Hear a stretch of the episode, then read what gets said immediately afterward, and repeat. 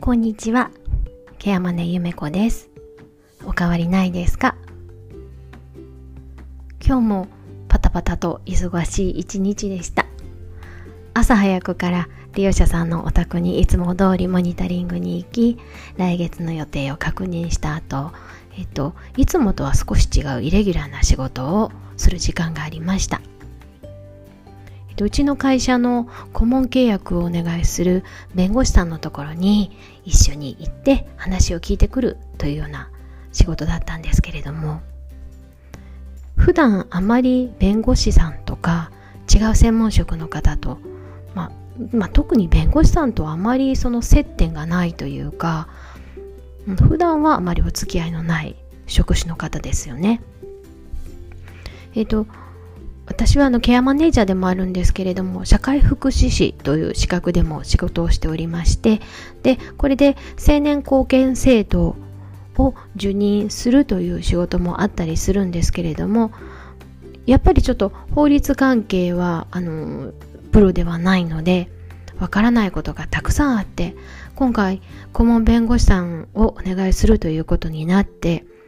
やはりあのすごく心強く安心だなっていうふうに感じました。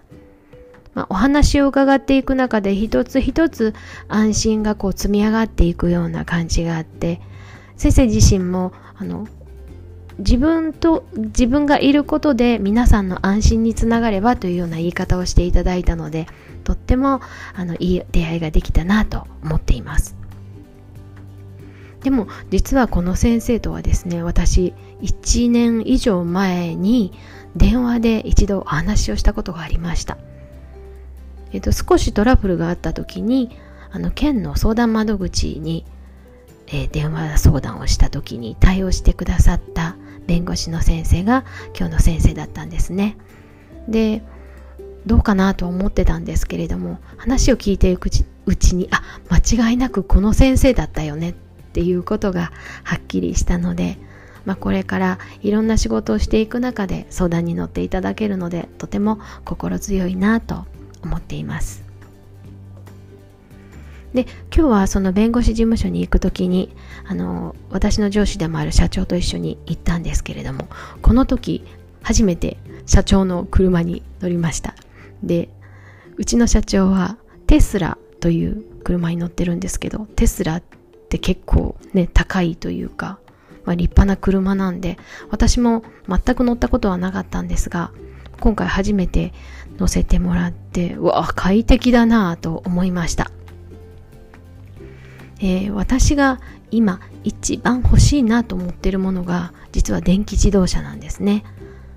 私が働いている地域っていうのは本当に田舎ですので、ケアマネージャーの訪問って歩いてとか自転車とかでとても行けるような状態ではないんです。でなるべくその地域近くの地域の方にまあ限定してというか会社の方針がコミュニティコミュニティを充実させるという方針があるので、まあ、近場の方が非常に多いんですけれどもそれでもやっぱりこう車で20分ぐらい走らないと訪問できないような利用者さんもいらっしゃいますなのでやっぱり車は欠かせない。でもまあはっきり言ってあと10年ぐらいたの10年以内ぐらいにはガソリン車はなくなるんじゃないかっていうような社会状況の中で、まあ、あと10年ぐらいは私もまだまだ仕事はできてるかなと思うのでやっぱり電気自動車欲しいななんて思っています、まあ、そんな中でこのテスラっていう車に乗った時にねすごく快適だなっていうふうに思いました。で、さらに面白かったのがですね、あの、まあ、社長っていうかね、一番企業のトップなので、まあ、そういう意味でこういう車乗ってるんだろうな、なんて、軽く私は考えてたんですけれども、いろいろ話を聞いていくと、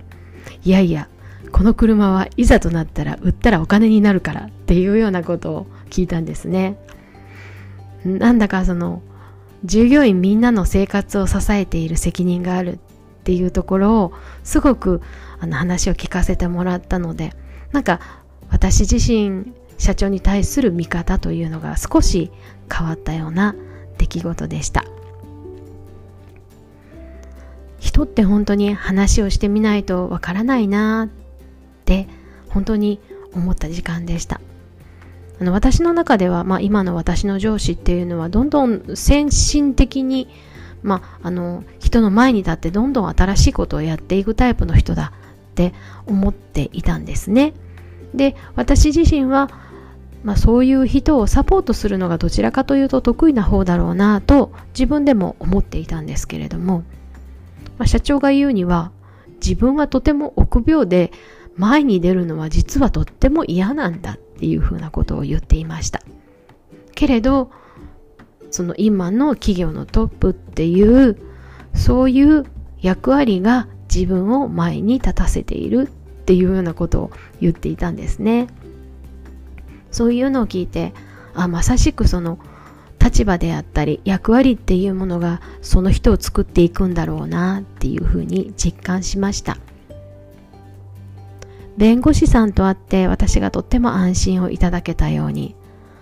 また私の上司である社長が従業員を守るという立場で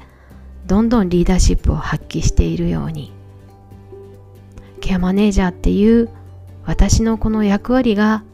利用者さんの安心につながったらいいのかななんていうことを改めて実感した時間でした。なんか普段と違う仕事をするというかそういう時間ってとっても貴重ですね。